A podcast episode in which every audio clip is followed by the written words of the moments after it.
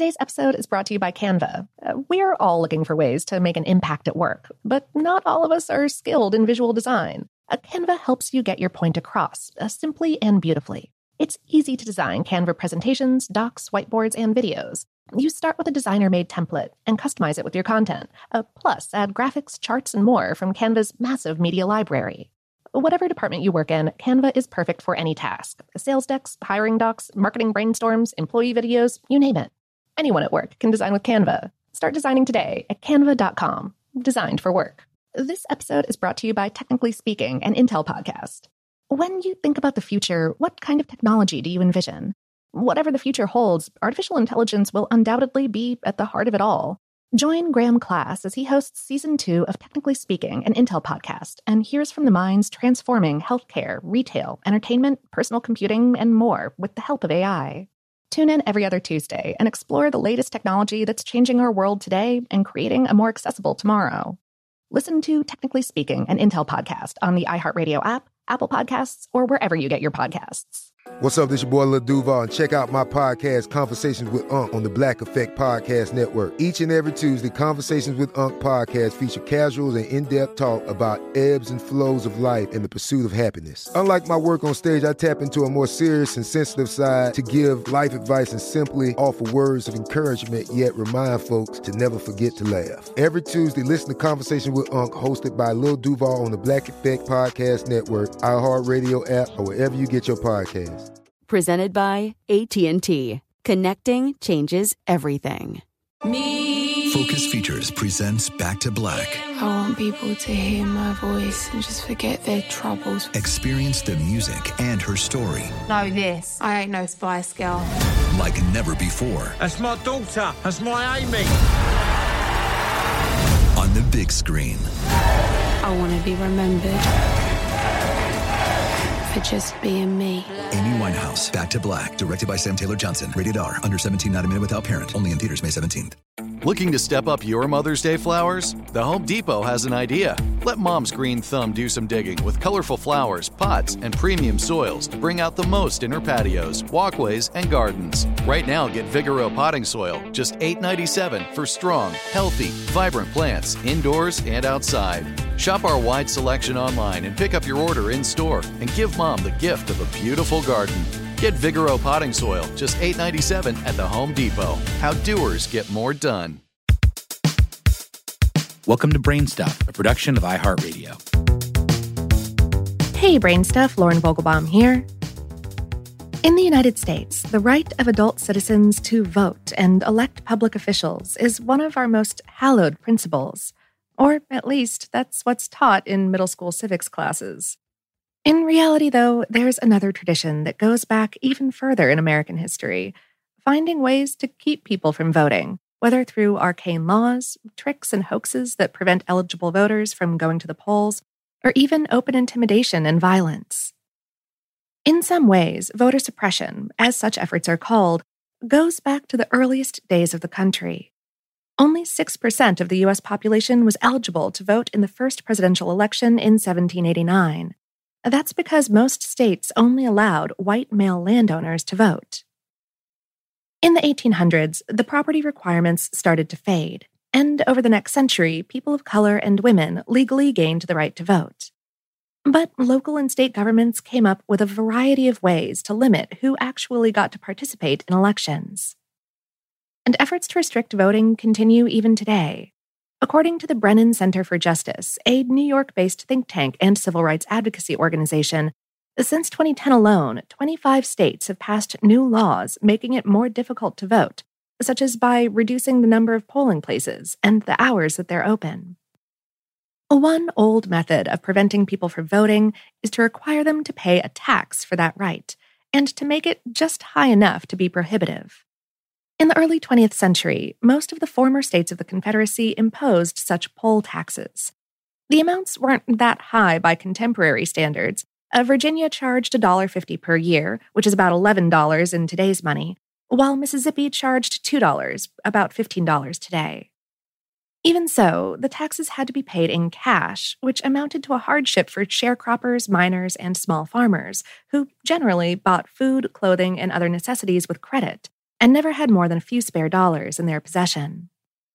Additionally, in Virginia and other states, the taxes were cumulative, which meant that a prospective voter had to fork over the cash for several years in a row before being eligible to register.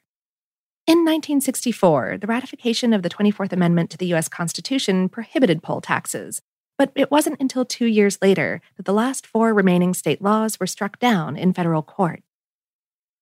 Although outright poll taxes are now illegal, the issue of needing to spend money to vote intersects with modern tactics of forcing citizens to travel further to access their polling place or requiring voter ID. At least 36 states now have laws requesting or requiring voters to show some form of identification, such as a driver's license or other government issued ID. Advocates of such laws promote them as necessary to prevent fraud at the polls, but critics charge that they're intended to keep young people and minorities, whom studies show are less likely to have such IDs, from voting. In some states, obtaining ID can cost as much as $60, and even in states where the cards are free, licensing offices are often in places that are difficult for people without cars to reach. In addition to the cost, the types of acceptable identification can be confusing too, or can favor voters of one party over another. In Texas, for example, a handgun permit is considered acceptable identification, but a university ID card is not. And it makes a difference. A September 2014 report by the U.S. Government Accountability Office found that black voter turnout in Kansas dropped by 3.7 percentage points more than white turnout after a voter ID law was passed, and that the number of 18 year old voters dropped by 7.1% more than it did for voters ages 44 to 53. In the post Reconstruction American South, officials who wanted to keep Black people from voting came up with another cleverly cruel trick.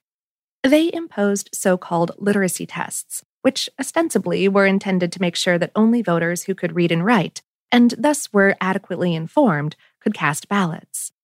But since formerly enslaved people seldom had been allowed by their owners to learn to read, the literacy tests effectively disenfranchised many of them. The first such test was created in 1882 in South Carolina, where voters were required to fill out a ballot for each office, such as governor or senator, and then put the ballot in the correct box. The boxes were continuously shuffled to prevent those who had learned to read from helping those who hadn't yet acquired the skill.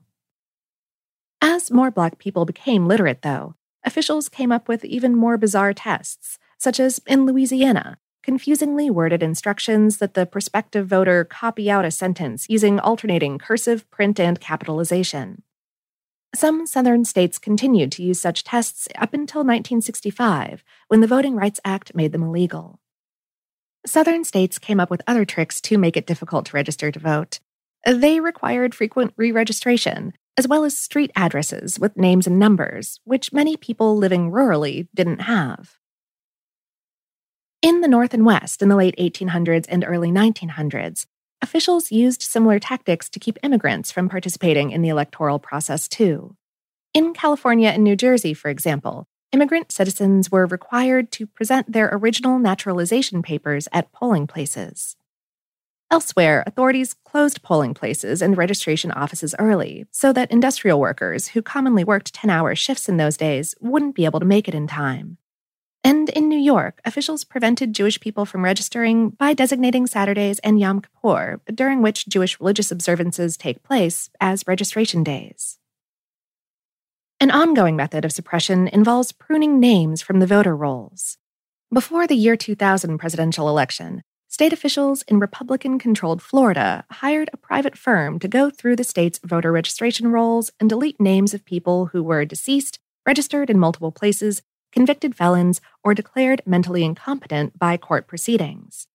But as a subsequent investigation by the U.S. Commission on Civil Rights detailed, the hired checkers made numerous mistakes and deleted many voters who were fully eligible. The Commission report doesn't specify how many voters were deprived of their rights unfairly, but the deleted voters disproportionately were African Americans, who tend to vote Democrat. In the Miami area, 65% of those deleted were Black people, who represented just 20% of the population. White people made up only 16.6% of the purge list, even though they amounted to 77.6% of the public. And in 2020, a report by the American Civil Liberties Union found that Georgia had removed nearly 200,000 names from the voting lists after concluding wrongfully that those people had moved. But the last tactic that we're covering today intersects with a number of other issues in equity and justice the practice of banning felons from voting. As many as 5.8 million Americans of voting age can't cast a ballot because they live in states that bar anyone with a criminal record from voting, even after they've served their sentences. About 2.2 million of those disenfranchised voters are Black, and Black people are convicted and sent to prison at twice the rate of the overall U.S. population. In 2020, just two states allowed prisoners to vote. Most of the rest allow them to vote after their sentence, parole time, and or probation are served. In another 11 states, convicted felons automatically lose their right to vote and may only get it back under certain circumstances, after an appeals process or after any outstanding court fines and fees are paid, which can be a huge hurdle. However, this is one vote suppressing restriction that's slowly giving way. Over the last two decades, about two dozen states have changed their laws and enabled more people with criminal convictions to regain their rights.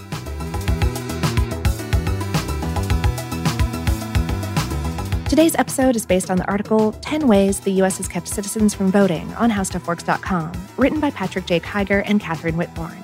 Brainstuff is a production of iHeartRadio in partnership with HowStuffWorks.com and is produced by Tyler Klang. For more podcasts from iHeartRadio, visit the iHeartRadio app Apple Podcasts, or wherever you listen to your favorite shows.